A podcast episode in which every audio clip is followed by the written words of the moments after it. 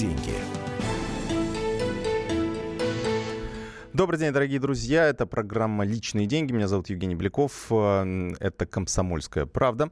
Э, и э, будем обсуждать в ближайшие несколько минут несколько интересных тем. Я думаю, вы с удовольствием присоединитесь к их обсуждению. Давайте я их озвучу сразу, чтобы вы понимали, какая у нас сегодня повестка дня. Во-первых, в этой половине обсудим, выявили то, что в Москве выявили многомиллионное хищение денег у горожан с помощью счетов за отопление.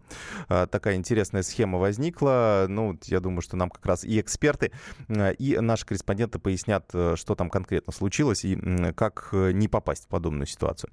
А, следующая тема. Могут ли регионы зарабатывать самостоятельно? Это мы обсуждаем бюджет, федеральный бюджет, который принят на ближайшие три года. И, в частности, там увеличен трансферт регионам, но в целом мы обсуждаем, насколько сейчас вообще сформирована такая схема, которая позволяет регионам зарабатывать самостоятельно.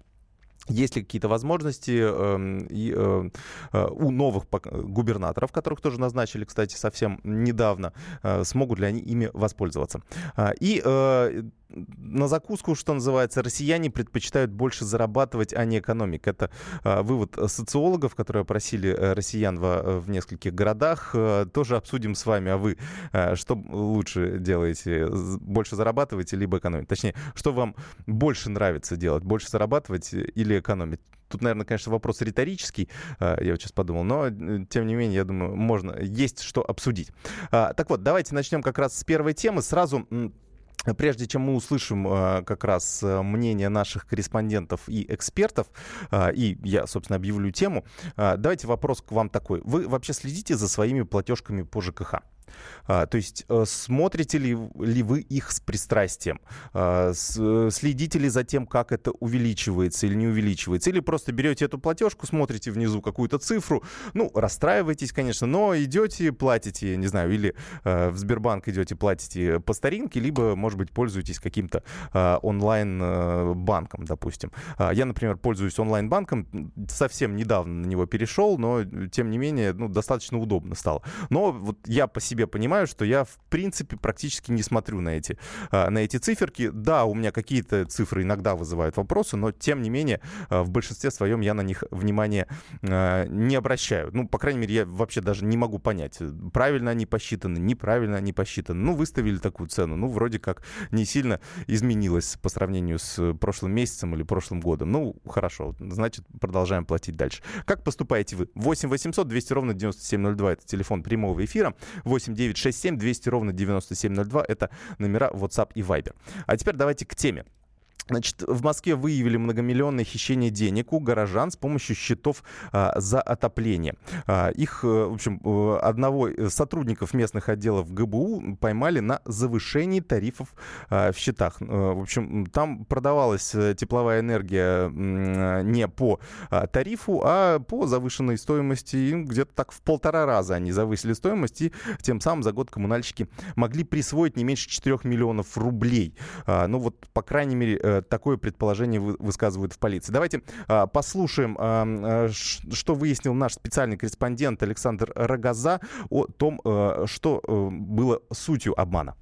Схема в чем? Вот эти дома, 105 домов, они подключены к котельной ракетно-космического завода имени Хруничева, да. И выясняется, что котельная продает ГБУ жилищник в районах э, филии Давыдкова и Филевском парке по там, цене 1200 с чем-то рублей, а уже в платежках тарифы фиксируются 1900, э, там, опять же, с чем-то рублей за гигакалорию. Каким образом в этих э, платежках появились у всех вот такие цифры, это сейчас выясняется, но уголовное дело, вернее, сразу два, потому что ГБУ жилищник по двум районам, да, это разные угу. филиалы. Э, два уголовных дела, правда, пока не персонально. Следователям еще предстоит выяснить, а кто же все-таки допустил то, что цифры изменились, Да, ну вот э, такая схема. Никто от этого не защищен, потому что реально мы не знаем, за сколько наша управляющая компания покупает э, тепловую энергию, электрическую энергию или что-то. Ну, электрическую нам, правда, выставляет уже энергосбытовая компания. Здесь, здесь не то немножко. Но вот через управляющую компанию мы в основном получаем как раз тепловую энергию. И нам вот как выставили, да, ну откуда э, местные жители знали, что, оказывается, энергию покупают э, у них тепловую не за 1900, как они платили, а за 1200. Ну вот эти 700 рублей себе э, в карман оставляли э, сотрудники этого бюджетного учреждения. А, ну, в любом случае, мы здесь пока никого не обвиняем, потому что это пока мнение, э, мнение полиции. Дальше уже, я так понимаю, будет, будет суд, будут разбираться, как вы, образовалась эта сумма. Но, тем не менее, это достаточно такой серьезный. Давайте послушаем. У нас есть муниципальный депутат. Мы поговорили перед эфиром с муниципальным депутатом района Фили Давыдкова Ольгой Мастинской. Она рассказывает дополнительные подробности.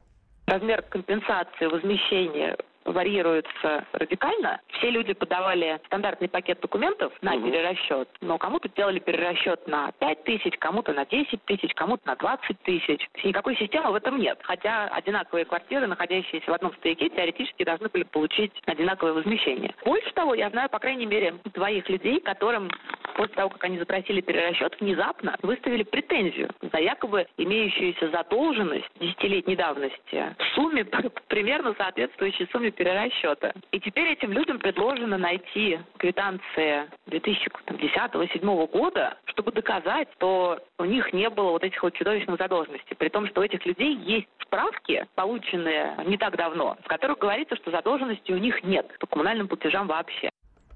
Ну, вот видите, да, такая сложная ситуация. Э, будем дальше следить за тем, что происходит. А пока давайте послушаем ваши эм, звонки, вашу прямую речь. 8 800 200 ровно 9702. Это телефон прямого эфира 8 967 200 ровно 9702. Сюда можете писать а, сообщения в Viber и э, WhatsApp.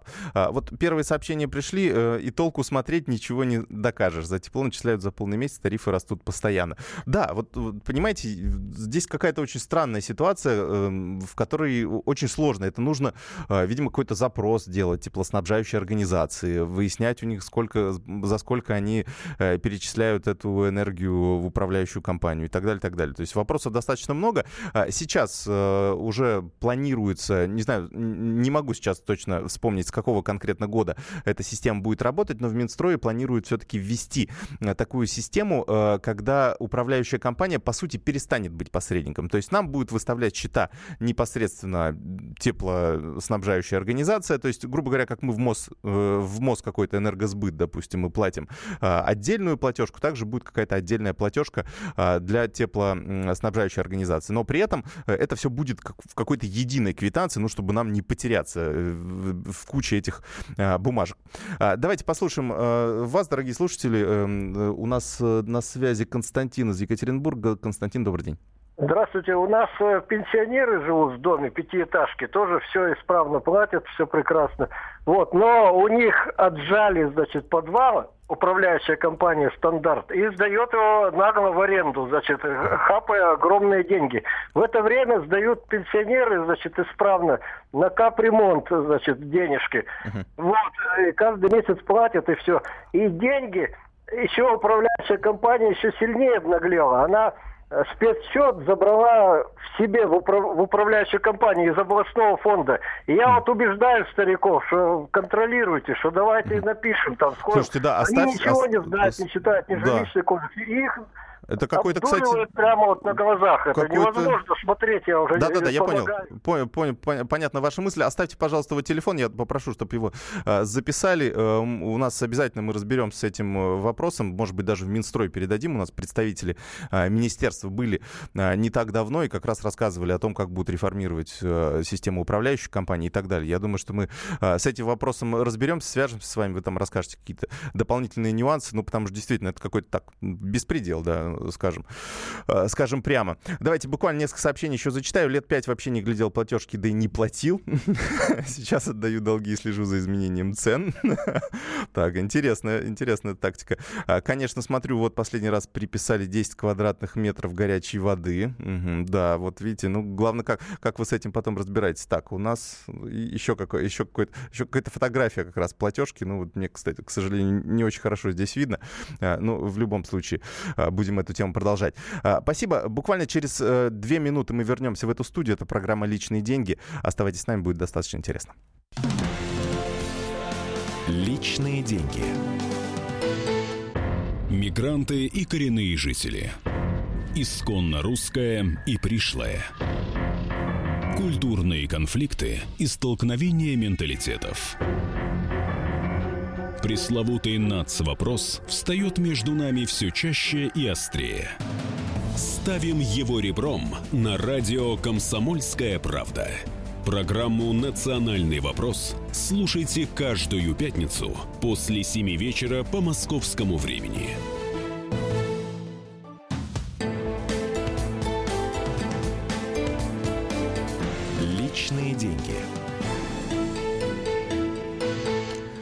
Продолжаем наш эфир, дорогие друзья. А, в этой части давайте как раз завершим тему уже с коммунальными э, платежами. Э, вот, зачитаю несколько ваших сообщений. У нас по закону срок давности 3 года, в том числе по долгам за коммуналку. Хранить квитанции нужно 3 года. Э, ну, наверное, да, в этом что-то есть. То, что хранить квитанции нужно, это действительно так. Хотя, знаете, так лень. Э, ну, честно говоря, вот, кстати, онлайн-платежи эту проблему так или иначе решают, потому что вы там уже платите, и, у вас там сохраняется собственно, уже в вашем интернет-представительстве, на вашем счете уже запись о том, что вот вы заплатили столько-то денег и так далее, и так далее. А другое дело, что бумажки какой-то нет, э, вот именно подтверждающей, что вам выставили именно конкретную эту сумму. Но я думаю, что здесь, э, здесь в любом случае...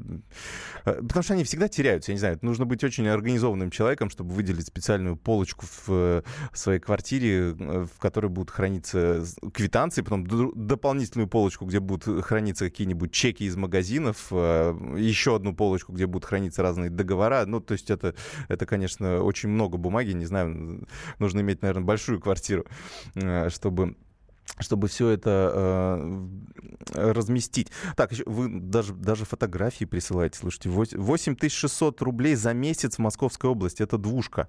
Ого, так, слушайте, да, это у вас, конечно, я вот сейчас пытаюсь посмотреть, за что у вас здесь, а, за что оплата идет и, и откуда такие... Ох, елки-палки, что, что, сколько у вас тут отопление это стоит? С ума сойти. Слушайте, вы за отопление и горячую воду платите в совокупности 5600 рублей в месяц. Слушайте, ну это, это, это что-то за гранью, честно говоря. Э, э, у вас, я так смотрю, вы так давно не платите, я смотрю. Вот не, сейчас не могу понять, кто это конкретно нам прислал. Но у вас большой долг. Ну да, ну, ну, действительно, тут, наверное, стоит поразбираться, задать какие-то вопросы управляющей компании. А, там могут быть нюансы, конечно, в платежках, когда, например, э, управляющие компании разбрасывают платежи за отопление а, не на, не на весь год. А, ну, грубо говоря, э, вы платите за отопление только в отопительный сезон. А некоторые компании разбрасывают эту, э, этот платеж по, э, по, по всем 12 месяцам, и вы, соответственно, платите меньшую стоимость, но каждый месяц. А иногда вот как раз повышение идет в такие периоды, начиная с октября, ноября и так далее. Там уже такая очень высокая стоимость, кажется. Но в любом случае, я думаю, стоит разобраться. Это, конечно, такая ситуация неправильная. А, давайте тоже на всякий случай тоже запишу ваш телефон, передам нашим э, специалистам, которые а, занимаются и, в частности, ведут, например, программу «Ваш дом» по понедельникам тоже а, с часу до двух. Закроем, наверное, эту тему по коммуналке. Ее можно обсуждать бесконечно, э, но э, я думаю, что есть еще другие интересные темы, которые э, хочется в этом, в, эфире, в этом эфире обсудить. Э, давайте обсудим бюджет. Э, в третьем чтении он принят. В ближайшее время, я думаю, что там особых никаких проблем э, не произойдет. И Совет Федерации и президент его подпишут. И на ближайшие три года у нас вот будет определенный план наших доходов и расходов. Доходы, конечно, как всегда, будут варьироваться, расходы, они более-менее стабильны.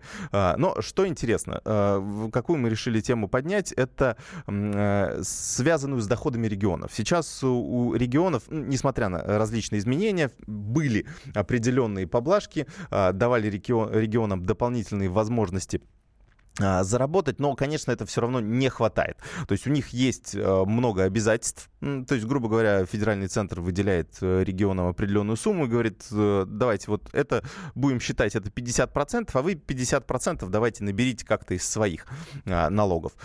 При этом особого, особой возможности эти налоги получать у регионов, как правило, нет, потому что, ну, допустим, единственный налог такой большой, который остается в регионе, это, по сути, подоходный налог и определенный имущественный налог. И э, здесь, конечно, особо не разбежишься, что называется. А, давайте послушаем, что э, на эту тему э, говорили наши представители правительства. Антон Силуанов, министр финансов.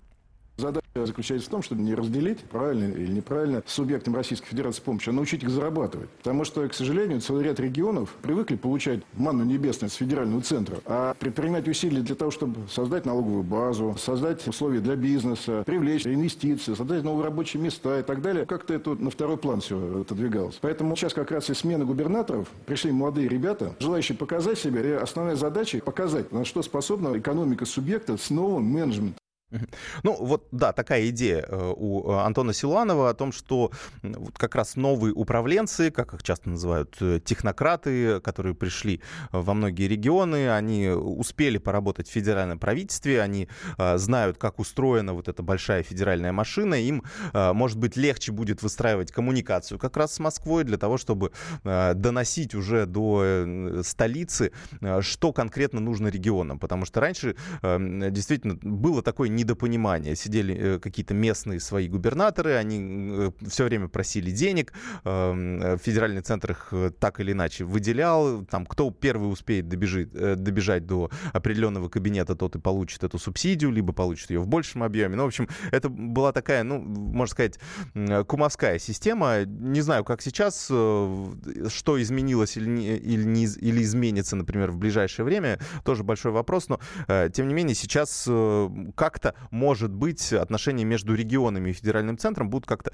налаживаться. И э, у регионов появится больше возможностей для того, чтобы привлекать инвестиции и уже наращивать свою налоговую базу. Ну, по крайней мере, а, вот э, инструменты для этого, они заложены а, в трехлетнем бюджете. Там есть определенные, эм, э, определенные механизмы по стимулированию инвестиций. Сейчас там их достаточно сложно перечислять, потому что такие они э, узкоспецифические. Эм, но они появились. И, как обещал как раз Антон Силуанов, что на ближайшие 6 лет сейчас уже в правительстве продумывают определенную стратегию по налоговым стимулом. То есть э, они не будут повышаться налоги, эм, хотя это давно обещают, но постепенно, постоянно почему-то нарушают свои обязательства у нас э, федеральные власти. Но вот вроде как на ближайшие 6 лет говорят, нет, все, в это, вот это, это уже последний вариант, э, уже больше, больше повышать не будем. Ну, не знаю.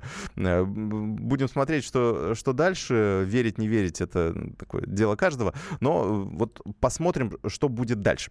Давайте послушаем еще Татьяну Голикову, глава счетной палаты. Она была замминистра э, финансов э, долгое время. Сейчас вот так со стороны а, смотрит на все это и в том числе анализирует бюджеты регионов сожалению, мы фиксируем слабое управление финансовыми ресурсами регионов. Ситуация пока во многих регионах удручающая. И, собственно, последние, в том числе политические изменения, которые связаны со сменой губернаторов, были вызваны тем, что неэффективное управление породило долги и в некоторых случаях даже растраты. К сожалению, мы это фиксируем. Есть элементы хищения бюджетных средств и в то же время невыполнение обязательств перед своими гражданами. И мне кажется, что сейчас при переходе к 18 2017 году мы очень четко должны отслеживать эту финансовую ситуацию. А, Татьяна Голикова, глава счетной палаты. А, телефон прямого эфира 8 800 200 ровно 9702. 8 967 200 ровно 9702. Это телефон для сообщений WhatsApp и Viber. А, расскажите, что у вас э, в ваших регионах? Вот э, как вы думаете, как можно поднять экономику конкретно в вашем регионе? Может быть, вот чего не хватает, да? На что денег, денег нет? Что могло бы быть, э, ну, грубо говоря, не закрыть какую-то дыру в расходных обязательствах, да, бюджета?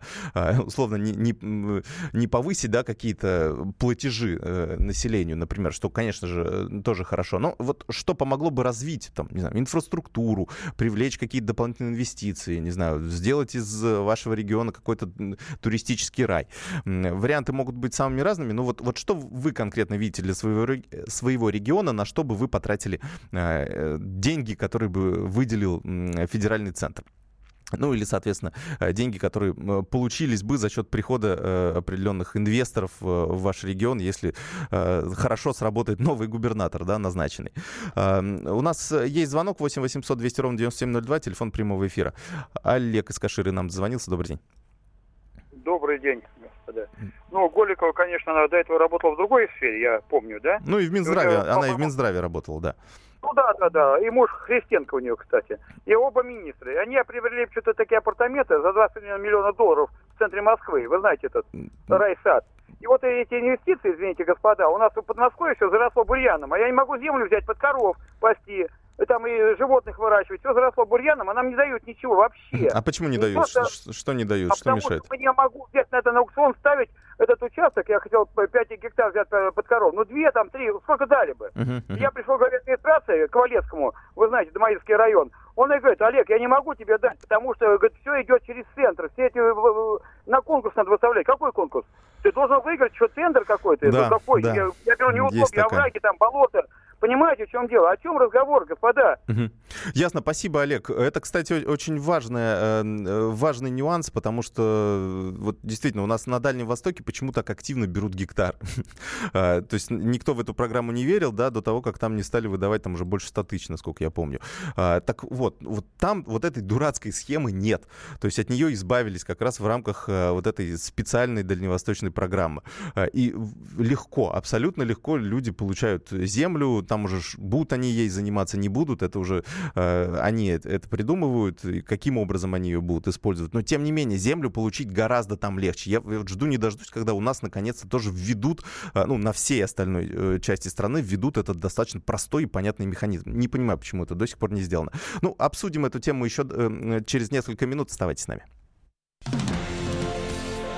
Личные деньги. Главное аналитическое шоу страны. Михаил Владимирович Юрьев, Михаил Владимирович Леонтьев. И в команде Анатолия Кузичева замена. Вместо Анатолия играет Илья Савельев. Но все остальное будет прежним. Это главтема. Они знают, как надо. Мы несем свою миссию выработать и донести до народа и руководства мысль о том, как должно быть. Программа «Главтема» на радио «Комсомольская правда». Слушайте в прямом эфире каждый четверг с 20.00 по московскому времени.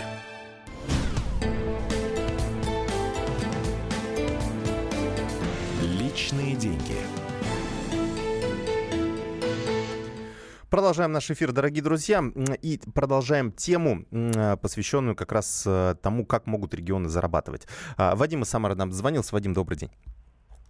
Э, здравствуйте. Ну вот вы задали вопрос, чего не хватает регионам. Да. Я хочу э, высказать свое личное оценочное мнение. Никого не хочу обидеть персонально. Как говорится, это образно, но ответ у меня в одно слово – мозгов. А вопрос, э, почему я так ответил? Да по одной простой причине. Мы, основная масса регионов сейчас молится на прежнего бога 90-х годов. Вот сейчас придет инвестор, вот инвестор нам наладит, и, так сказать, мы заживем. Когда, куда придет инвестор? Сейчас кризис. Ну, придет инвестор, выложит деньги. Куда он эту продукцию сбывать будет?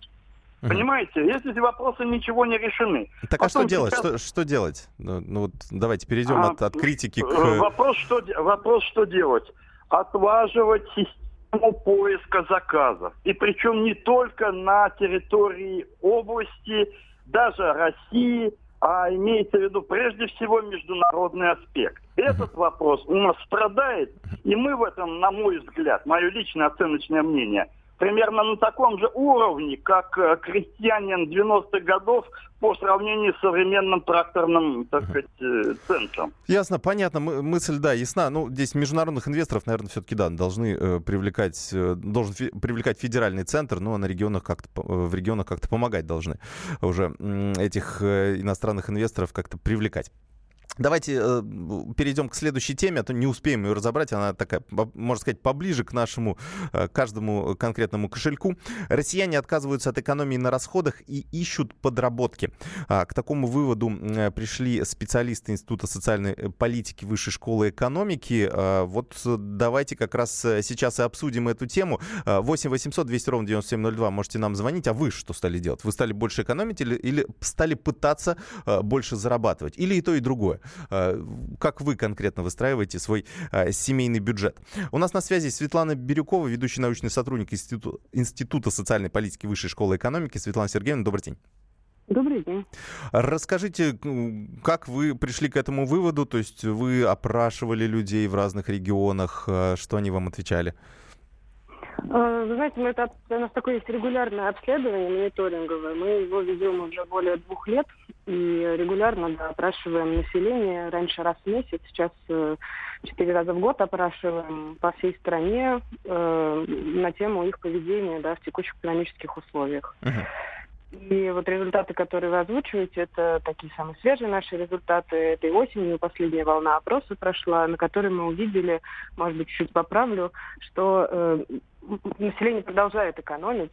Ну, более 70% наших респондентов ответили, что они в той или иной степени э, свой бюджет как-то подстраивают под текущие условия в плане сокращения, но при этом э, возросла значимо статистически доля тех, кто стал пытаться больше зарабатывать в тех или иных формах. Подработки искать или искать дополнительные финансы там, в сфере кредитования, расширять личное подсобное хозяйство, брать долг, э, искать другую работу с более высокой зарплатой и так далее. То есть доля таких э, по сравнению вот с прошлым годом, она была где-то 18-16 вот так процентов. Сейчас это четверть опрошенных, 25 процентов.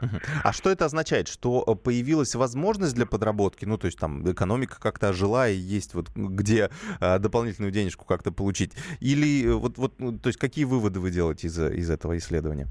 Вы знаете, мы, к сожалению, в этой ситуации можем только предполагать свою uh-huh. экономическую интерпретацию. У нас э, там, возможность провести дополнительное обследование, чтобы выяснить, почему так происходит, нет. Но мы для себя это объясняем следующим образом, что э, этот кризис оказался, или экономический спад, можно его как угодно уже сейчас называть, оказался для нашего населения таким новым опытом, э, не в смысле кризисов, их-то уже пять штук было за постсоветский период, а в смысле длительности, такого длинного спада доходов еще э, население нашей страны в постсоветский период не видело. И поэтому сейчас э, первым, первой реакцией было максимально экономить, как-то ужимать свое потребление, от чего-то временно отказываться, от каких-то больших расходов, от трат на образование, медицину, может быть. Но когда уже длительность вышла за горизонт двух и даже трехлетний, уже откладывать какие-то вещи невозможны. Люди ищут просто возможности, как справиться с этой ситуацией. То есть это такая вынужденная активность. Uh-huh, uh-huh. А, то есть, то есть именно вынужденная, да, получается? Ну, мы для себя это так интерпретируем, да, потому что очень долго была, держалась именно стратегия экономии, такое ощущение, что вот было ожидание, что вот-вот все закончится, когда оно уже несколько раз не оправдалось, э, люди стали вынуждены какой-то выход другой ситуации искать.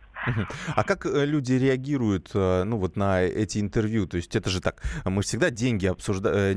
привыкли обсуждать, ну как так с опаской, особенно с незнакомыми людьми, кто-то, может быть, как-то прибедняется, кто-то, наоборот, может быть, как-то чем-то бравирует? Вообще, вот как, как реагируют респонденты?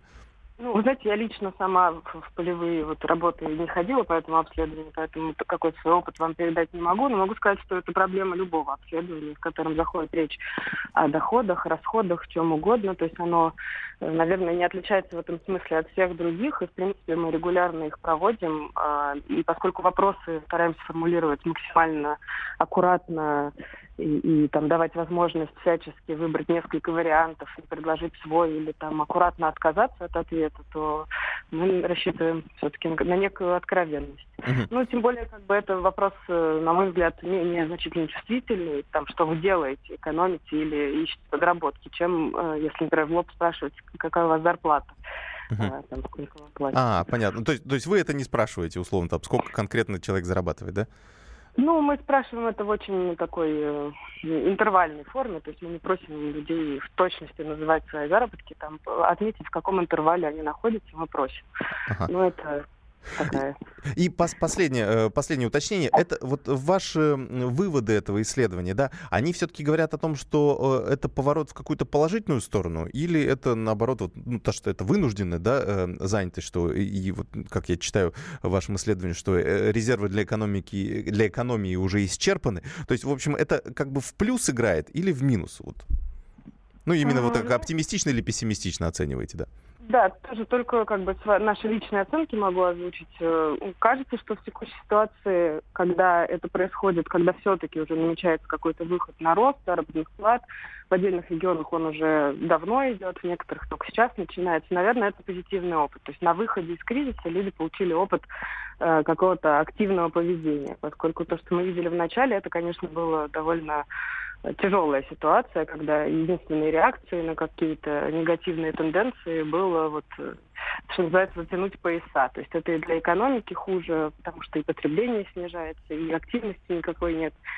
Uh-huh. То есть э, пассивные стратегии, они кризис дополнительно удлиняют сами по себе. Поэтому в том смысле, что у населения появляется какой-то опыт активного поведения, наверное, это можно считать угу. хорошим опытом. Ну, конечно, в целом длительный кризис, э, который на что-то вынуждает, наверное, позитивным событием назвать ну, да, тяжело. Да. Ну, хотя, хотя, бы, хотя бы это уже э, лучше, чем, чем было раньше. Спасибо вам большое. Светлана Бирюкова, ведущий научный сотрудник Института социальной политики Высшей школы экономики, э, была у нас э, в эфире. Э, ну, вот действительно, наверное, это... Я тут соглашусь с нашим экспертом, что, наверное, это все-таки хорошо, потому что э, когда мы, э, с одной стороны, да, вот мы часто э, в комсомол комсомолке э, печатаем э, и, и на радио тоже это обсуждаем. Различные советы по экономии. Э, это тоже правильная штука. Лишние расходы это все-таки, наверное, не очень хорошо. Их нужно минимизировать для каждой конкретной семьи. Но тем не менее, если человек экономит, если несколько людей, там, не знаю, несколько семей, целый город они начинают, начинает экономить, то это, конечно, ну, очень плохо отражается в целом на экономике. Это такой ну, очень большая цепочка, которая в конце концов, ну, такой даже даже, я бы сказал, замкнутый круг. То есть от вас он начинается, да, когда вы начинаете экономить, и на вас же он заканчивается. Ну, если, например, примерно все поступают точно а, так же, потому что вы не ходите в магазин, вы а, не покупаете какие-то товары, бизнесмен, который открыл эту точку, который может быть очень маленьким бизнесменом, который только-только открыл это свое небольшое дело и пытается на чем-то заработать, он попадает в этот кризис и не может ничего продать, потому что никто ничего не покупает, либо покупает по таким ценам, которые э, ну, не обеспечивают ему э, определенного дохода, и он не может платить за арендную плату, и так, э, за аренду той точки, которая э, ему принадлежит, и так далее. То есть он закрывается, арендодатель тоже не получает деньги, он начинает экономить экономить, ну и так далее, так далее. То есть это достаточно серьезный макроэкономический процесс. Если мы начинаем больше тратить, э, так, видимо, в разумных каких-то величинах и пытаться больше зарабатывать, и значит, у нас есть э, на это возможность больше зарабатывать, э, найти вот эту самую подработку, значит, это хорошо, значит, это, это действительно первый шаг в то, что мы выходим из кризиса, ну, из кризиса, по крайней мере, я в это верю. Принимаем ваши звонки, буквально несколько минут у нас осталось. Игорь нам дозвонился. Добрый день. Здравствуйте. Я звоню вам из города Саратова. Угу. По, по поводу подработки, вот я хочу сказать. Вот я сам работающий человек. Вот, я работаю с 8 утра до 6 вечера, 6 дней в неделю. У меня зарплата 20 тысяч. И это еще неплохая в Саратове зарплата. Моя жена работает, 12 тысяч получает. И вечером мы с ней ходим еще, э, моем подъезды в нашем доме. У нас шестиподъездный дом. А, у вас такая подработка получается, да? Да, и у нас, вы понимаете, у нас вообще нет... И, понимаете, и мы нищие все равно.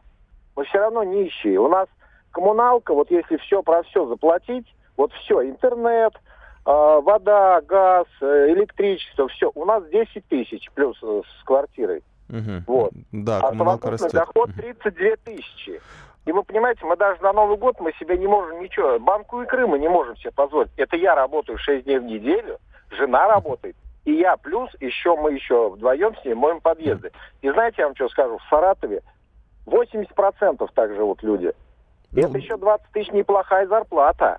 А то, что вот, а, вот эта вот девушка говорила по опросу, вот что люди и рады подработать, и все, я бы тоже рад. Но нам деньги тут никто не платит. Вот особенно, я имею в виду, субъектах федерации вообще не платят деньги, и работу найти невозможно, просто невозможно, особенно если тебе за 45. Угу. То есть это, да, я понятно. так думаю, что даже бесполезно. Игорь, да, спасибо большое. Ну вот ну, у нас эксперт и говорил, да, что это такая вынужденная подработка, э, и э, как раз мы, э, это, кстати, очень так связано с предыдущей нашей темой про регионы, про деньги, которые остаются в регионах. Это все так взаимосвязано. Там, кстати, в том обсуждении, из которого мы взяли небольшие отрывки, и министр финансов, и глава счетной палаты говорили о том, что у нас вот несколько лет было снижение реальных доходов. Ну, грубо говоря, ваши доходы стоят на месте, а инфляция растет. Вот эта ситуация была. Сейчас, если вот вот эти оптимистические наши выкладки, они э, соответствуют действительности, то в какой-то момент должен пойти и рост зарплат. То есть сначала как экономика разогревается, а потом уже э, идет э, постепенный рост доходов населения. Ну, это все так, в теории, естественно, да, но я думаю, что это недалеко от практики, и с учетом нашего дефицита кадров на рынке труда, я надеюсь, что это все-таки сбудется, и зарплаты и в Саратове, и в других регионах у нас вырастут. Дорогие друзья, прощаемся на этом с вами. Это программа «Личные деньги». Меня зовут Евгений Беляков. Будьте богаты и здоровы. Личные деньги. Будьте всегда в курсе событий. Установите на свой смартфон приложение «Радио Комсомольская правда». Слушайте в любой точке мира. Актуальные новости, эксклюзивные интервью, профессиональные комментарии. Доступны версии для iOS и Android. Радио «Комсомольская правда». В вашем мобильном.